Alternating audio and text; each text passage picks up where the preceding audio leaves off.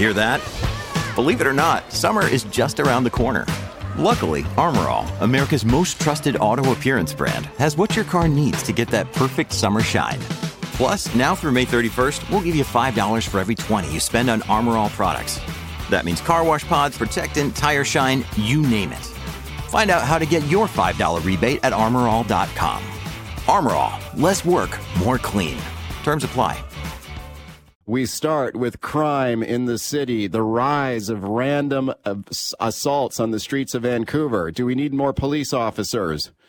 We got Ralph Kaisers standing by, Vancouver Police Officers Union. Have a listen to this report here now from Global News reporter Jordan Armstrong about a, a, a suspect in a series of break ins. Have a listen to this. Police say he is a well known property crime offender. Investigators are trying to determine if the same suspect, a man in his 30s, is responsible for up to four break ins yesterday, stretching from Kitsilano to UBC. Now, we mentioned the guy was arrested, but tonight, confirmation he's already out of jail. VPD say he was let out on an undertaking to appear in court later because the Crown wants more evidence before charges are laid. Okay, it's just one of the frustrations that people have with the, the system right now. The number of people who are reporting random violent break ins, assaults, broken windows in the, on the streets of Vancouver. Let's discuss all these issues now with my guest, Ralph Kaisers. Ralph is the president of the Vancouver Police Union. Very pleased to welcome him back. Ralph, thank you for coming on today. Thanks for having me, Mike. Hey, hey, Ralph, what would you say to people when they hear a story like that? You know, a suspect of, we hear all about these prolific offenders who just get released back onto the streets, you know, c- commit more crimes, are arrested again, released again, rinse and repeat. I mean, it's got to be frustrating for police too. Uh, yes, I mean it obviously is very frustrating. I I, I know our members. Uh, obviously, they they will do what they can to uh, catch criminals uh, in the act or after they have committed a crime and bring those offenders to justice. Uh, at least we hope to justice. And quite often, I mean, there's times people, criminals are, and I'm sorry, I'm laughing, uh, but there there certainly are times criminals are released from the justice system before our members themselves have actually finished the paperwork uh, and in processing the men, uh, the offenders that we've arrested. Yeah, I mean, it must be frustrating to arrest the same people over and over again. I mean, you, I'm sure yeah. you've seen that. Oh, completely. Um, you know, on a personal level, I worked uh, in property crime for many years, and and again, time and time again, it would be the same offenders over and over committing uh, break-ins to people's homes and businesses, etc. Yeah, let's talk about the uh, the the rise of random stranger assaults in the streets of Vancouver. Vancouver Police Department saying this is averaging four a day. And this is one of the key concerns of people in the city right now. What can you tell me as the, as the head of the police officers union about these random, random crimes, random assaults, random violence? Do we need more police officers on the street? Would that help? Um, so yes, I mean obviously we do need more police officers because uh, resourcing is a huge issue for us in the department. Our members are burnt out. Uh, you know, the, the department and our operations division literally, I don't think, would be running um, without the amount of overtime that's needed to keep uh, the team staffed to the level where we, a minimum staffing levels, so that we can uh, patrol our city. Um, and those numbers need to change because, uh, like we, we just cannot always be working on overtime. Uh, our members are literally expected to come in on their days off uh, some of them almost all of their days off to uh, simply stop the, the police department, um, and they're they're they're suffering. Uh, you know, our members are on the verge of uh, being burnt out, and we we need help. We need help from the city and specifically city council uh, when it comes time to budget time because we do need more hmm. people. We, you know, we're we're at the resourcing levels that we were back pre-Olympics. Like I know I've said this a number of times on your show, but you know, yeah. our our resourcing levels are that of you know 2009. Speaking of Ralph Kaiser, as he's the president of the Vancouver Police Officers Union. So, speaking of City Council, we're in the home stretch here of a municipal election. The election day less than two weeks away here now, and the union now taking a more active role in this election. Do you have a candidates debate or forum coming up? Is that tonight? Yes, we do. Uh, and uh, point being is we are getting a little more involved. It is time for us to get more involved. Uh, I know various other unions uh, that work for the city. Uh, you know, most other unions actually endorse candidates. Uh, so you know, we're taking a very measured approach to who we're endorsing. All our candidates, mayoral candidates, and parties were sent a questionnaire a couple of months ago from us. they've all responded. We've, uh, you know, we're reviewing their platform policy or platform announcements, uh, and then as well, we're having this uh, candidate mayoral forum tonight, where uh, all the parties and the mayoral candidates will be at, and we'll be asked some questions, and we'll have the opportunity to ask one another some questions as well. Okay, are all the mayor candidates for mayor showing up tonight? Are they all committed to show up for this? Um, my, yeah, yeah, yeah, yes. As far as I understand, Good. not that someone sent their threats in the last minute or two, but yeah. That's that's good to hear. Let's play a clip here of Vancouver Mayor Kennedy Stewart here speaking on the criminal justice system. Of course, running for re-election here on the 15th. Here's the mayor. I'll get your thoughts. The problem is, is when folks are are apprehended and then they're sent into the criminal justice system. Often charges are not pressed by Crown Counsel, and these folks are let back into the, the community. Often they land in encampments or, or single room occupancy hotels, uh, or sometimes they do recommend charges. Uh, judges then uh, release them back in the community while they're waiting for uh, trial. Okay, it's Van- Vancouver Mayor Kennedy Stewart there expressing some frustration with uh, prolific offenders, people being arrested, uh, criminals being arrested, released, arrested again, released again. I, Ralph, I mean, I'm, I'll be surprised if the police officers union endorses the mayor for reelection here, or is that, or maybe you will. I don't know. You tell me. Uh, you know what? Like I said, we're not in a position to endorse anyone right now. I, I think we're still waiting to complete our careful analysis of what all the parties and the mayoral candidates have had to say. And I think, uh, very importantly, it's going to be interesting to, to hear what's said to, tonight uh, at our forum.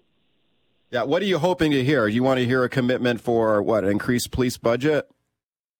Uh, well, we do need more resources, so that does mean yes, there has to be an increase to the police budget. And how many more police officers does the city need right now? Would you say? I know recently the chief uh, was out uh, and did speak to the media, and he suggested that we were looking at 60 or in need of 60 members. Um, you know, I'm going back. I look at 2007. The city had committed to uh, metro teams, which were 40 people.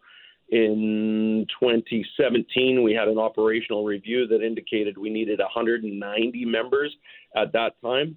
The council of the day committed to 120. Uh, we still have not gotten uh, the 120. We've gotten 80 of the 120. So, I mean, you know, I would say we need at least 100 members, if not yeah, more than 100. How important an issue do you think this is for the voters of the city right now? There are so many problems facing the city. We got a housing crisis, we got affordability, we got drug overdose crisis. Where does public safety and police resourcing stack up? Like, what are you hearing from people? And again, there uh, yes, all very important topics, all very important issues that the city has to deal with. Some of those issues, again, one would suggest that uh, you know, is it a municipal core service or is it something that should be dealt with at a federal or provincial level? So certainly some concerns there when we're dealing with uh, issues that should be dealt at higher levels of government. Now, public safety, and again, is is crucial to our city. Um, members of the public have to be safe and they have to be able everyone has to be safe and they have to be free from rampant crime and random attacks. Um, so you know i know that if we had more police officers we'd be able to address uh, public safety uh, in, in a much better way. You know it's unfortunate. A lot of times people are phoning the police and they're not getting the response that they they want they deserve and they need because we simply aren't in a position to get to them or get to them as quickly as we, we could if we had enough people at work. Ralph Kaisers, thank you for your time today. I appreciate it. Thank you.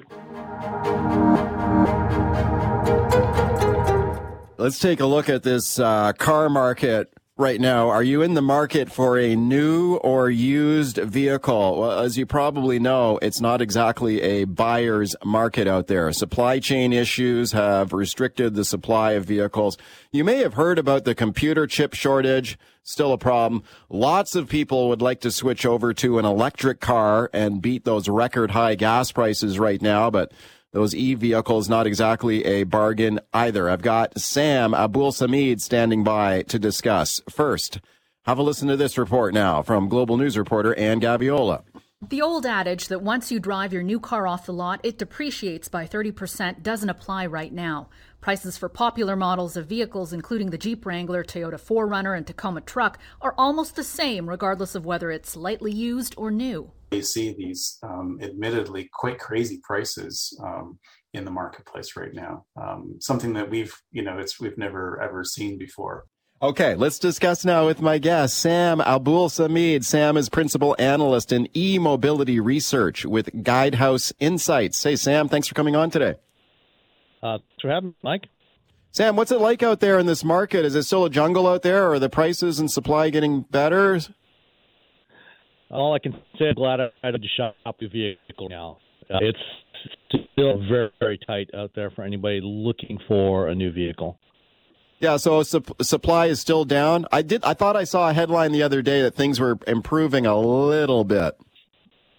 They're improving in some areas, uh, still uh, tough in other areas. Uh, some of the chip supply is getting better. There are still shortages of, other components. Okay. Uh, you may have heard you're, uh, you're, just recently. Ford. You're breaking up real bad on your phone, Sam. I don't know if you can step a little closer to a window or something. Maybe get a maybe get a stronger cell signal.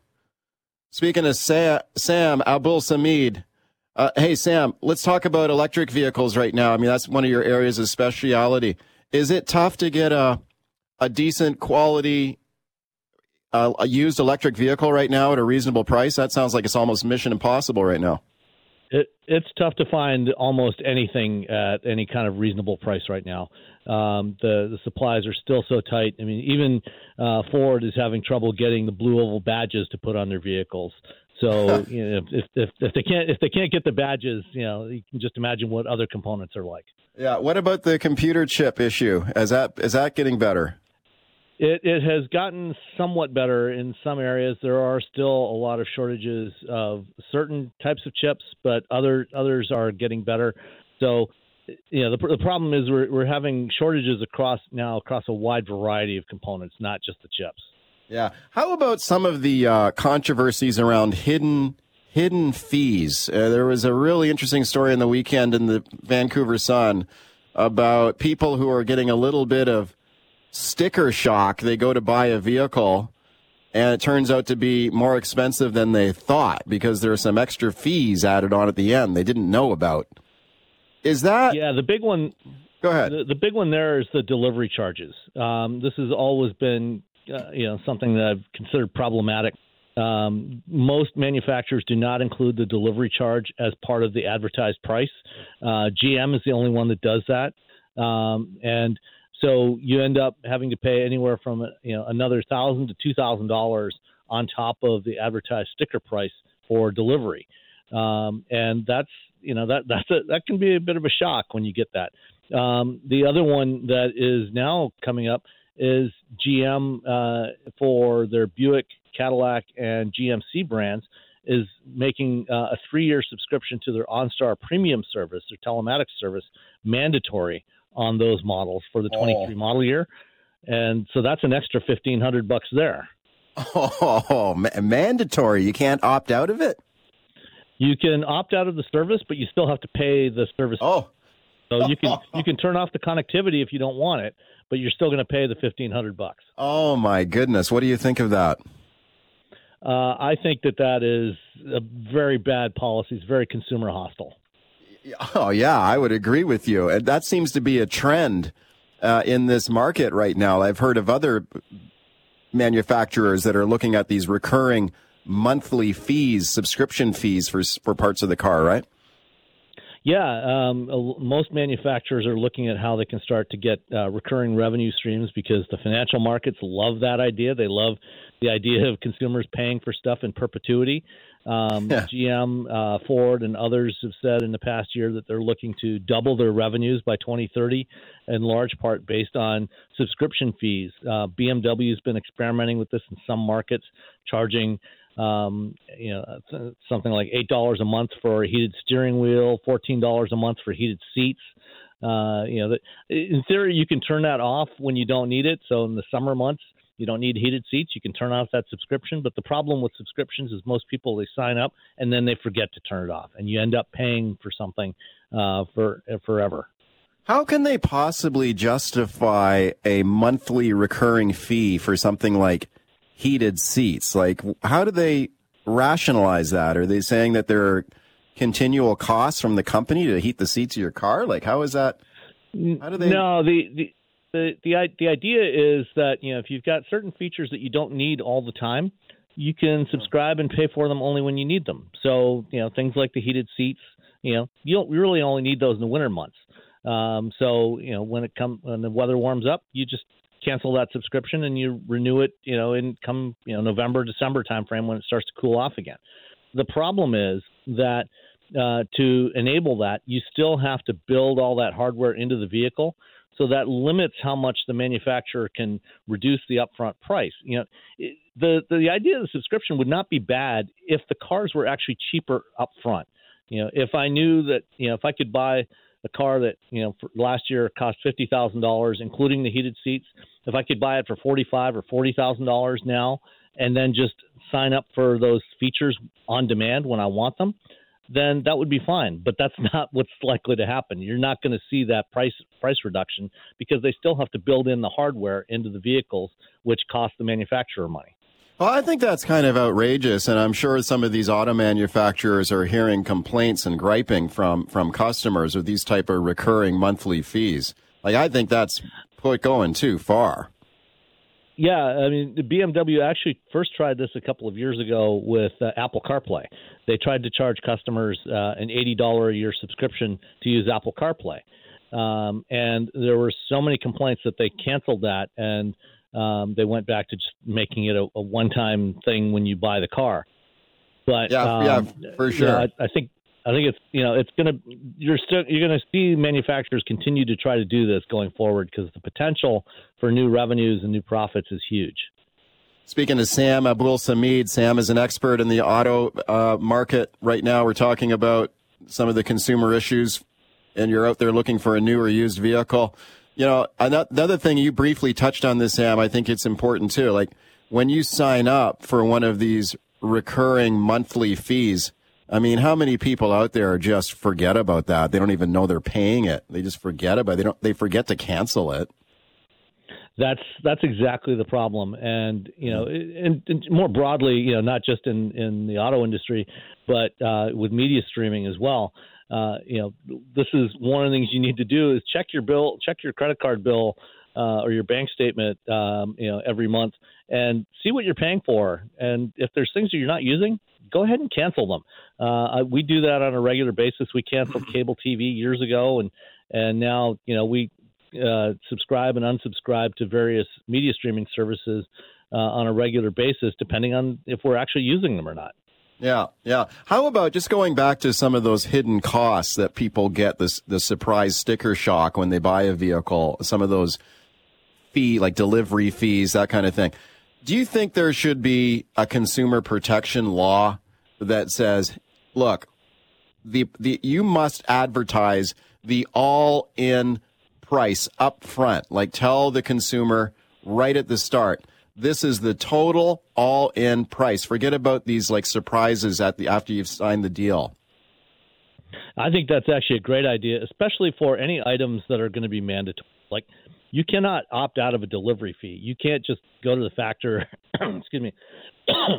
you can't just go to the factory and pick up the, the, your car at the gates and not have to pay the delivery fee. You still have to pay that. So if it's a mandatory fee, that should be included in the price that you advertise. End yeah. of story.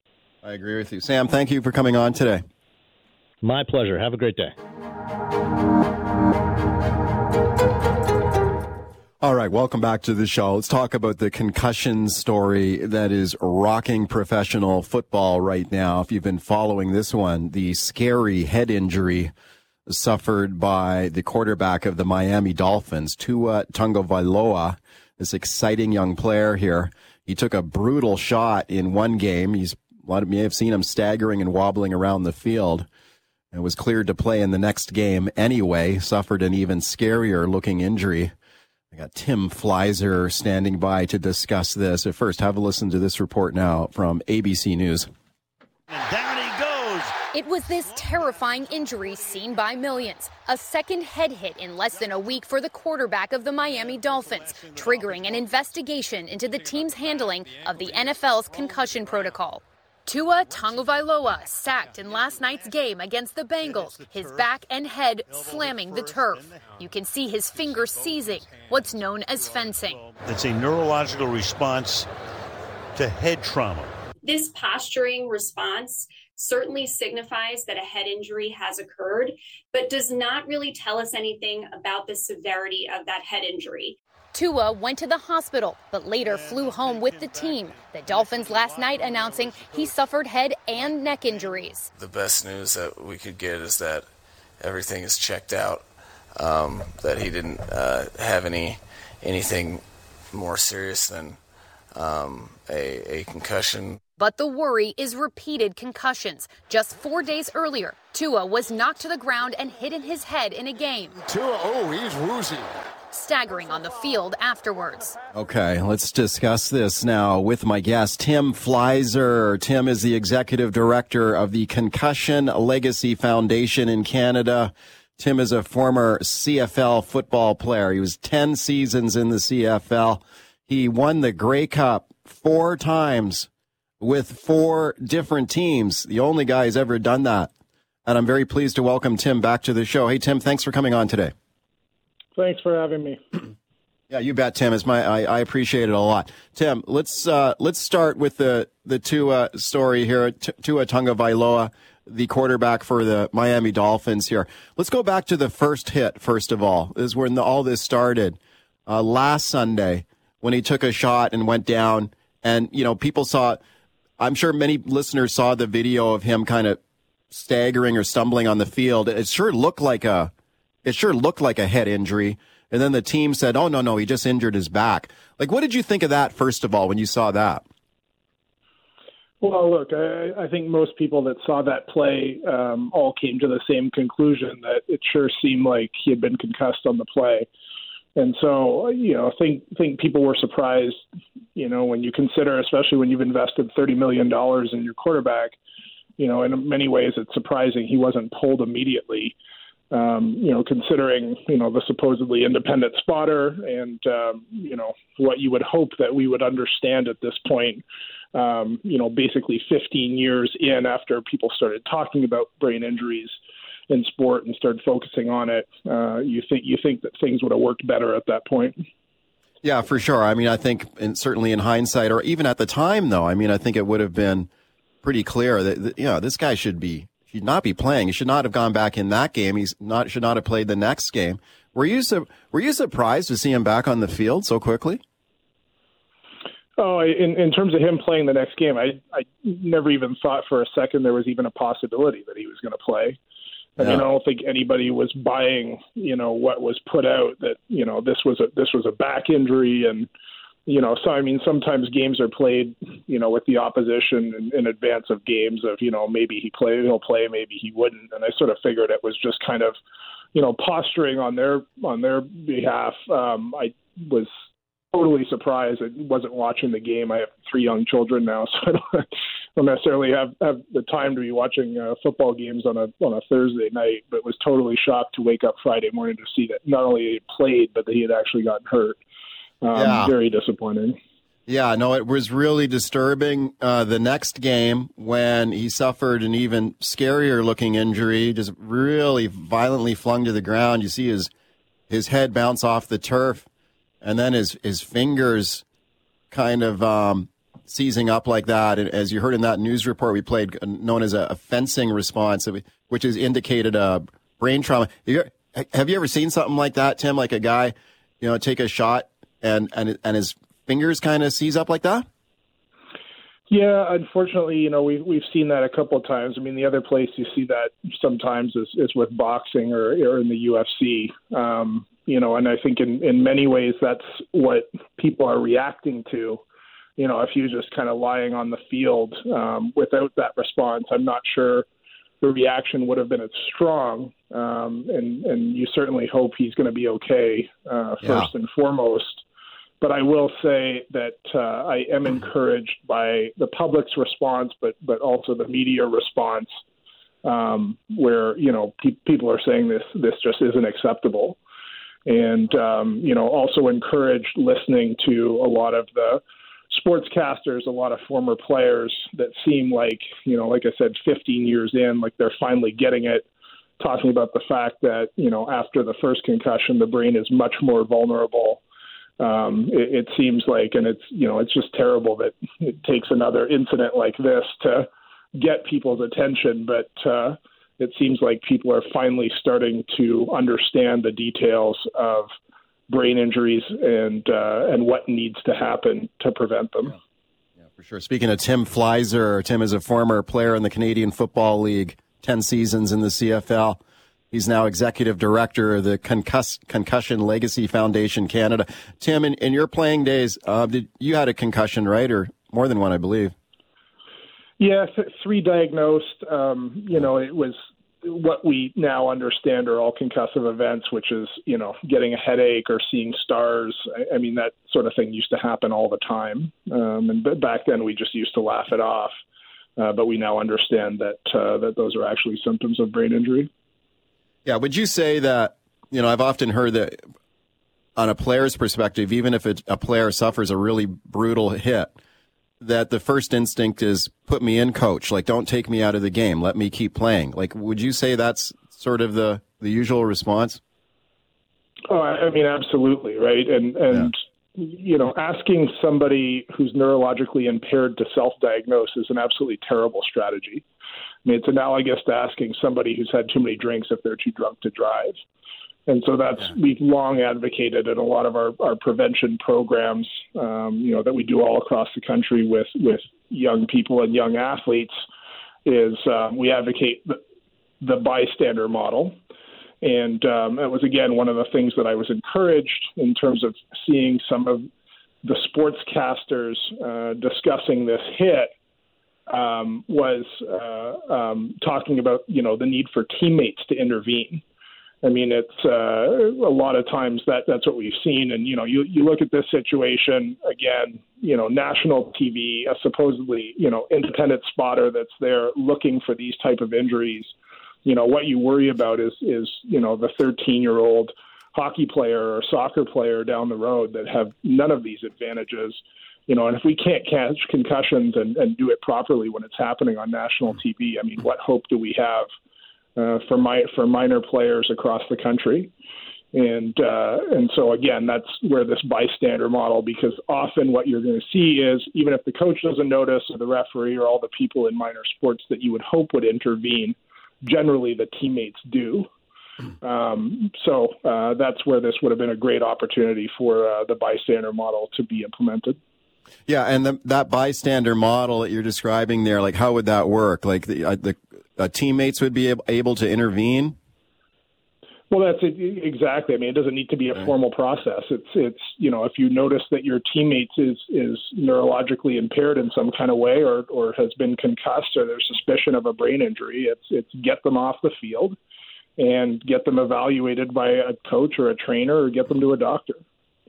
Yeah. Hey, Tim, you mentioned like when we talk about amateur and minor league sports here in Canada, and I think that's a, a key point that we should not forget. Like, there's a lot of focus on the CFL or the NFL, the CFL, but let's talk about kids playing uh, contact sports, like whether it's hockey, football, rugby. Do you think there needs to be changes in the sports and in, in amateur sports in Canada to protect young kids from these injuries? Oh, absolutely, and and you know I think it's a much different conversation when again you know you're talking about an NFL quarterback that's on a thirty million dollar contract. I mean, I think we you know are are much more concerned about you know the young athletes out there that are playing you know hopefully playing for all the all the right reasons which you know sport is supposed to be about personal development and growth and and enjoyment and um you know again it's it's what's disheartening is if they can't get it right at the NFL level it's like what hope do we have of keeping our young athletes safe um, and, and so, look, I will say that again, from an awareness standpoint, I think we're moving in the right direction. Um, but it just goes to show, you know, again, 15 years after this conversation started, that we can't even at the NFL level get the basics right. Um, I mean, it just goes to show that you know so much more work to do, and um, where you know we are most concerned is the example that this sets for minor for minor athletes and uh, the administration of minor sports, you know, particularly here in Canada. Hey, Tim, thank you for your time today. And I really admire your advocacy on this issue. And I appreciate your time today. Thanks a lot. No problem. Thanks for having me on. If anybody wants more information on what we do, our website is concussionfoundation.ca.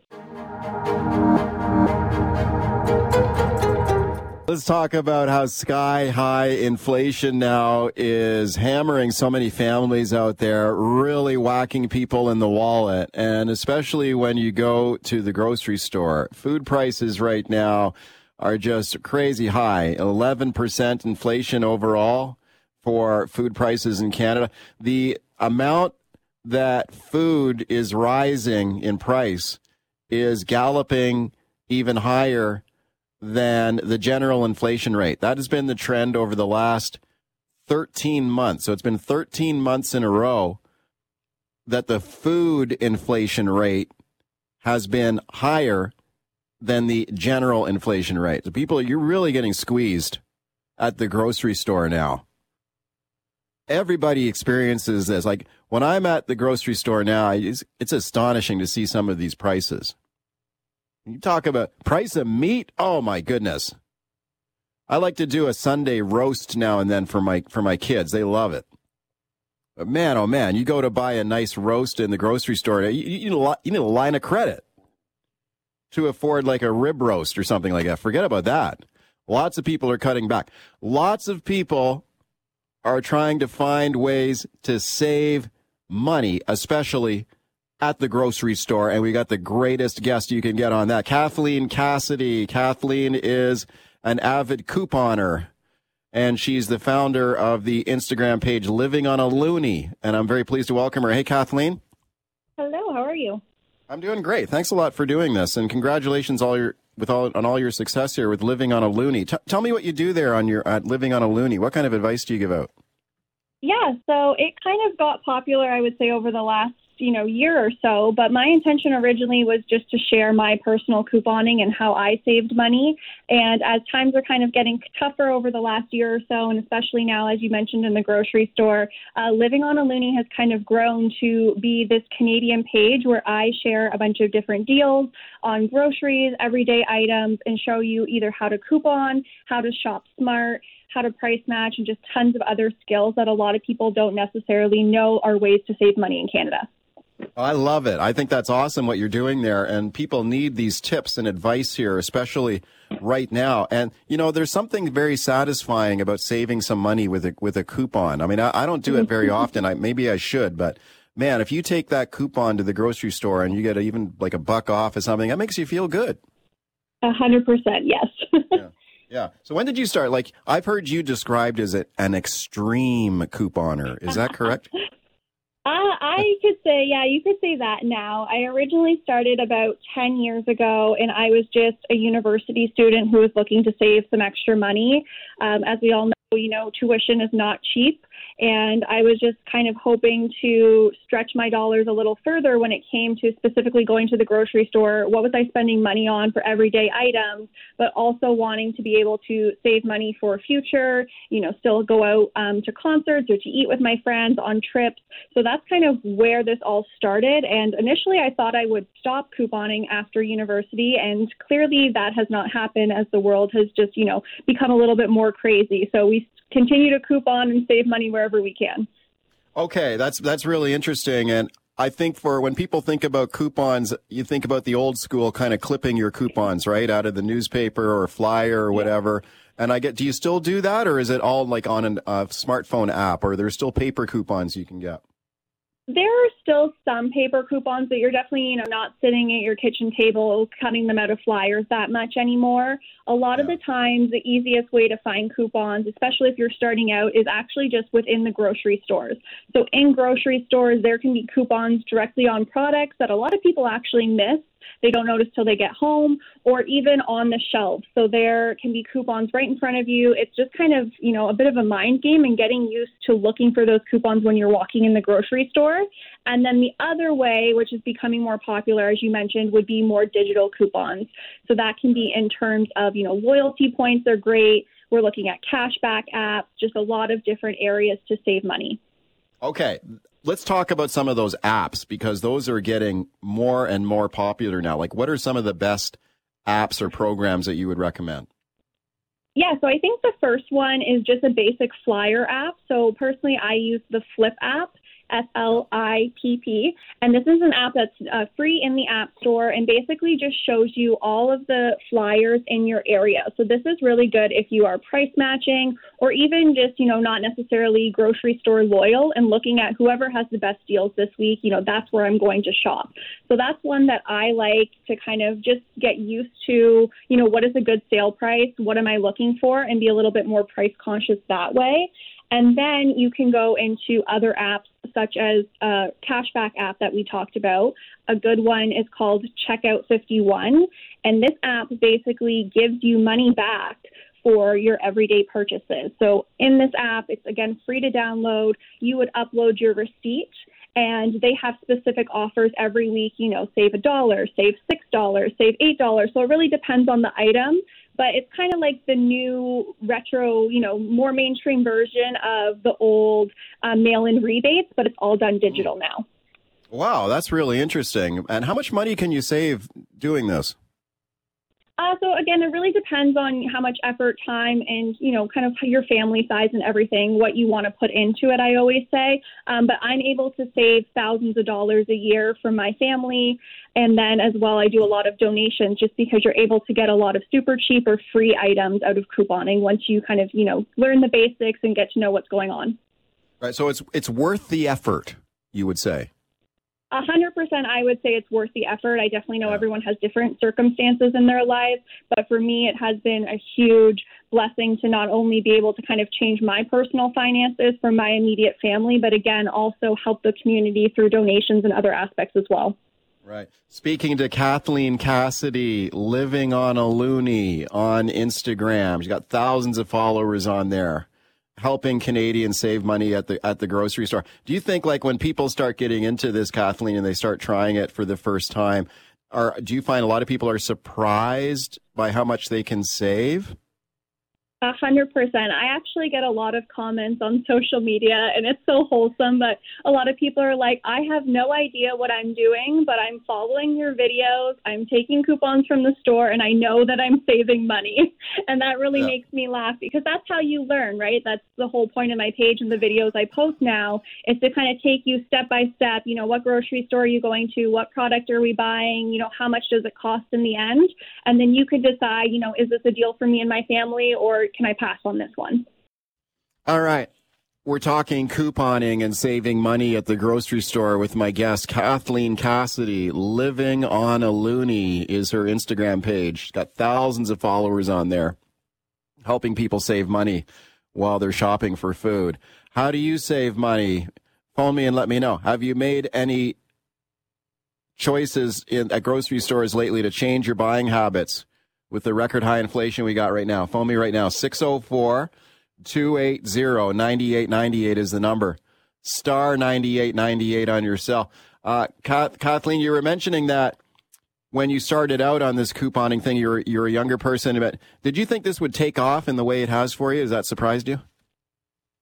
Definitely surprised me. I am very fortunate to have gained thousands of followers within just a year, uh, which is still insane to me, uh, but very happy to be able to kind of spread the knowledge that I've kind of self taught myself uh, to others in hopes that it helps them as well. What's the what's the best deal you ever got with a coupon? Would you say? Uh, the best deal, just anything for free, to be honest. Being able Oh. to take something out of the store for free and, you know, it feels wrong, but right at the same time. Are there a lot of those around, like free freebies?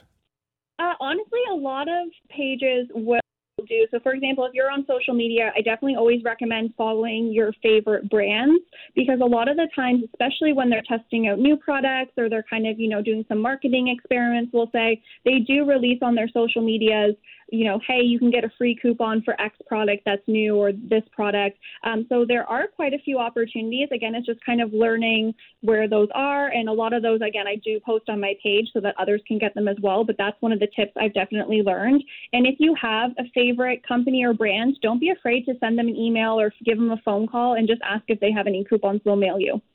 Wow. Okay. Take the initiative.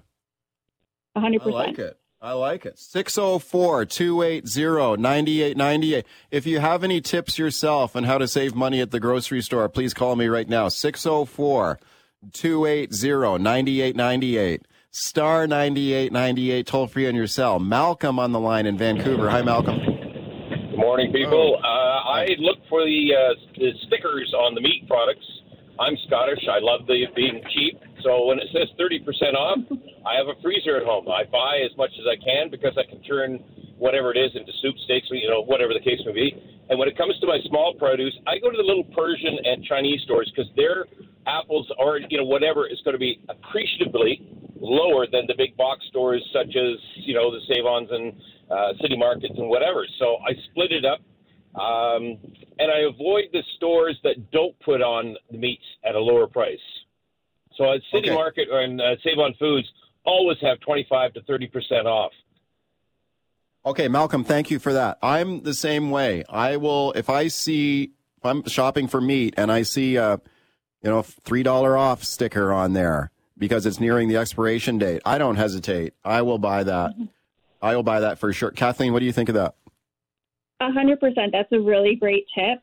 Um, what they're referring to is when you are looking for your meat, and this also happens with some produce um, as well as bakery items. Definitely be looking for discount stickers. So a lot of the time they can either be a percentage sticker, like this case sounded like thirty percent off, fifty percent off, or also an actual dollar value sticker. And that's just because they either need to move products, they've ordered too much, um, or it's getting close to that expiry date. But again, you can freeze meat, uh, cut you know cut it up or put it in the portions that you think you need, and that also helps you meal prep prep for the future as well. So a great tip. Yeah, for sure. And I also find too, like if you have the time and you have the ability, if you can get to the store early, I've heard that as well. Go to the store early, and you know, early bird gets the worm, as they say, or maybe the three dollar off sticker in this case. A hundred percent. I always recommend either first thing, kind of in the morning, you know, on your way to work, before work, if you can, or right before they close at night is a great time. Yeah, yeah, for sure. 604 280 9898. Phone me on saving money at the grocery store. Star 9898, toll free in your cell. Ryan in Surrey. Hi, Ryan. Go ahead. Hey, um, I was just gonna say that uh, credit card loyalty systems, so like you know Aventuras and Avions and all those, they always have different um, point values. So like with mine, um, five thousand points um, gets you a fifty dollar gas card, but to get a fifty dollar grocery card, it's like seventy five hundred points. And similarly with um, more rewards at Save On, like the point value is all over the place. If you get eggs, it's way higher than if you get a cucumber. Um, there's all sorts of different things. So they try and you really have to watch what your um, actual point values are too with whatever kind of loyalty programs you're using. Okay, great point there, Kathleen. Your thoughts? Yes, loyalty points are a great way. Um, I know they're kind of different across the country, but definitely mine is uh, PC Optimum points in terms of a lot of stores. Um, I know Scene points are kind of rolling out across now too, but if you don't have a loyalty points card, that is the easiest way to start saving money is just sign up and start scanning your card. But really, if you can start to understand their point system and what is a good deal, you can really get a huge amount of savings just on basic free loyalty points cards, and then you can also, you know, get the credit card that accom- accompanies, you know, where you normally shop as well to save even more. Let's go to John on the line in Burnaby. Hi, John. Go ahead. Yeah, good morning. Uh, the way that we've been saving food actually for quite a while now is using an, a free app called Flash Food. And we go into it a couple of times a day. You'll find food that typically is expiring within a couple of days at Superstore, Wholesale Club. And most of the food is 50% off. Everything from salmon to meat to breads. And uh, we've been using it for a while now, and we've been saving a ton of money on it. Wow. Okay. Have you? We got 30 seconds left here, Kathleen. Flash Food. Have you heard of that one? Yes, Flash Food is great. I do have some tutorials on my page for that one as well. Everything we've talked about is kind of on my page, but Flash Food is an amazing one. You do, again, same thing, kind of check it early in the morning to make sure that you're getting the most deals um, because people kind of pick away at it throughout the day. But again, 50% or more is what everything is on um, clearance on that app for. And again, close to expired items, just trying to get them out the door to save them from going to waste. Kathleen, real quick, where can the people find you online? Yes, so it is Living on a Loonie on TikTok, Instagram, Facebook, YouTube, you name it, you'll find me. But a lot of great resources in the link in my bio as well. I have everything kind of split out where you can find coupons, what apps are useful. So hopefully that can help you as well Awesome. as tutorials. Okay. Continued success to you, Kathleen. Thank you for coming on. Thank you so much. Let's talk about the story now that everyone is talking about the great fishing scandal here that has now hit the Lake Erie Walleye Championship tournament. The absolutely incredible video that has emerged from this. The two apparent winners of the tournament disqualified after they were caught stuffing lead weights down the throats of the fish. This has shocked the world of professional fishing. These guys were poised to win a lot of money here for winning this tournament until someone smelled something here. I'm not talking about the fish. They smelled something funny going on and they were caught. Have a listen to a bit of the audio here from this viral video after the director of the tournament cut open the uh, walleye and found the lead weights inside. Boy, there some of these other fishermen were angry. Have a listen. I want you to leave. I don't want anybody to touch these guys. This is A fillet, yeah. a fillet fish. It's a walleye fillet. He needs to go to jail. You have anything to say, Jay?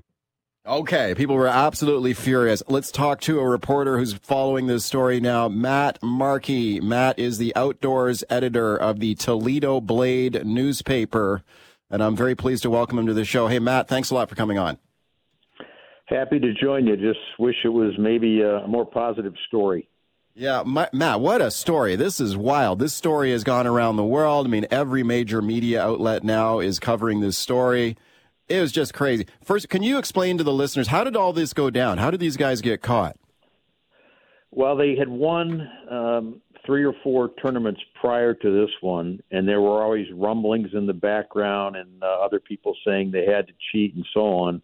But in this case, I think when once the tournament director, if you're a walleye fisherman and you hold up a 25 inch fish, you know its weight range is going to be a certain pound or two. And if you hold up a 30 inch walleye, you know the same thing. He held up a fish that he thought should weigh four pounds, and he put it on the scale and it weighed six. And I think um, at that point, some of the other fishermen in the crowd, there's a lot of money on the line, and they're all yelling and so on. So he gets a knife and cuts the thing open. And when those, there were two uh, 12 ounce egg sinkers, lead sinkers in that first fish. And then as he cut the rest of them open, they all had uh, lead, and there were also some strips of walleye meat that they had thrown in there, maybe to muffle the the clanging of the lead. So uh, he was suspicious just because that size of fish, you know, shouldn't shouldn't have weighed that much. Yeah, good lord. And then the video is just unbelievable, which I encourage people to check out online as the the local anglers there in this contest react to this revelation. These guys had been under suspicion before though, right, Matt?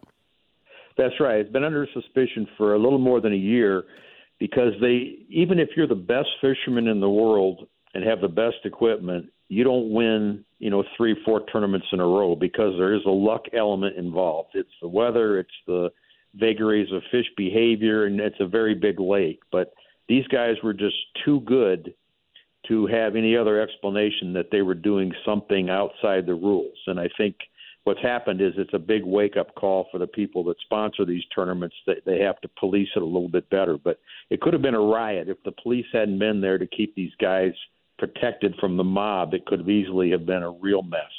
Yeah, I'm actually surprised in some ways that it didn't turn into mob violence. These other fisher, these other anglers were so angry, but nobody, you know, I was waiting for somebody to start throwing knuckle sandwiches there, but it didn't happen. No, and I think that's because the police were there, and I think uh, yeah. the guy who runs the tournament is also an off-duty police officer in the Cleveland area, and he was trying to keep them, you know, from doing that. But you could see where the rage came from because, as I tally this up in the past tournaments, they probably cheated their fellow competitors out of anywhere from three hundred to four hundred thousand dollars. Whoa, whoa! I mean, we're talking big money here.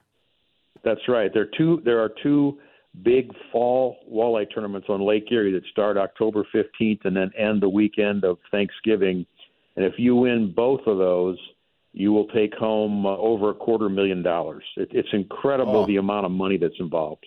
Yeah, no, there is big money on the line here. Speaking to Matt Markey from the Toledo Blade newspaper. Matt's been on this story of the shocking fishing scandal here in the walleye tournament on Lake Erie. Matt, one of the things I find fascinating about your work is that you'd written about these guys before because there had been suspicions about these these two in past tournaments when they won past tournaments. And tell me about the uh, the lie detector test. Didn't they have to take a lie detector test at one point? In in the two biggest tournaments, where the first prize is anywhere from 125 to 150 thousand you have to take a polygraph after the tournament just to make sure that you played by the rules and there wasn't anything nefarious going on. And they entered both tournaments last year and they finished first in both, but they were disqualified in one of the tournaments because they failed the polygraph. And then uh-huh. they, in the other tournament, they passed the polygraph. So I guess we've learned once again that uh, lie detector tests aren't foolproof. But and then they went to court and sued to try to get the winnings from the one where they were disqualified, and just time after time claimed that they were innocent. They played by the rules. They had an army of attorneys, and they were fighting this thing. And then now, I would imagine that that case was thrown out at when the court opened this morning. Okay, and this story now is just huge. I mean, it's gone absolutely viral. There is a lot of reaction pouring into it, especially from the professional fishing circuit, which is like you pointed out, Matt, we're talking big money. This is big money, big business. So have a listen to this. This is professional angler Chris Bushart and his thoughts on it. Then I'll get your thoughts, Matt. Have a listen. Okay. If we got it. Do we have that audio, Phil? Okay, we don't have that audio. Oh, that's that's okay. What what are you hearing, Mark, Matt? I mean, this is a huge story. What are you hearing from people? What do they what do they want to have see, see happen to these guys? Well, they they want them. It is a felony. The amount of fraud that's involved, so they want them charged uh, with a felony. And I think the the ultimate solution here would be to plea bargain to have them fess up to the cheating in the past and then return that money, because a lot of people that supposedly finished second are now looking at the fact that they were robbed of you know first place money. So yeah. I think that's the that's the best scenario, but a lot of these fishermen are just furious because most of them have uh, a uh, hundred grand invested in their fishing boat, trailer, equipment, electronics, and so on. So this isn't a you know a small thing for them, and there's a lot of money on the line. They want to see these guys stripped of all the winnings, and then have those placed in you know to the people who properly won them. Yeah, for sure. I mean, think that would be justice served for sure. Okay, we have this clip now of professional angler Chris Bushart talking about this, and I'll get your thoughts, Matt. Let's have a listen. These two yahoos here had five walleye that weighed 33 and some change. I think it was pretty close to 34 pounds. They had eight pounds of weights, lead ball weights, shoved down into them five fish there, so they could win, so they could they could have the notoriety. Well, we won. Well, who cares? You cheated. You took all these folks' money by cheating, Jack. If you need money that bad, go get you a job somewhere. A job. Work. Fishing's supposed to be fun. Yeah, I thought the thing that jumped out at me there was what he's saying. Like, if you want money that bad, Really, is this how low you're prepared to sink to make this much money? Like, do you find it shocking, Matt? I mean, you're a guy who's been covering covering like fishing in, in Ohio for a long time. You know, the guys would actually have, you know, the nerve to try something like this. I, I find it shocking how how primitive their attempt was because the, the lead, throwing the lead weights down the gullet. I would think a a 12 year old kid would come up with that as a way to enhance the weight. You know, I found that shocking. But in previous tournaments, they've been accused of going out and maybe fishing the week prior to the tournament, catching a couple big ones, putting them in a live well and keeping them there, and then going out during the tournament and then registering those early caught fish as their catch for the tournament. So there's several ways that they've been accused of cheating, but the lead weights in the gut, I think, is is probably the most primitive and the most cavalier. But I think they must have got away with it so often that they just became more brazen and thought that you know they could slip this by anyone. Yeah, how come they didn't catch them earlier? If this had been going on for a long time, like I was, I listened very carefully to the video that came out, and you can hear guys in the crowd saying, "How long has this been going on? You guys have been doing this for years. How many years has been going? Why did it take so long to catch them? Do you think?" I think it's because nobody would step forward and file a formal appeal or charge against them because in these tournaments, if you want to make an appeal or charge that somebody's cheating, it's 500 bucks to make the appeal. But then also, if you're wrong, that's basically the end of your career. So nobody would step forward on the record. I heard from a lot of these guys who said, you know, they're cheating, but they wouldn't go on the record. I think the reason they got away with it is because a lot of these fellow competitors, you know, they wanted to say it, but they didn't want to say it on the record or file a formal complaint against them. So, unfortunately, they played out the string and they've probably won, you know, four or five tournaments, you know, by cheating, and it just took something this brazen in order for them to get caught. Yeah, well, they got caught this time. Matt, we're following this story closely. You've done a great job on this story. Thank you for coming on today. Uh, All right. Appreciate the time. Thank you.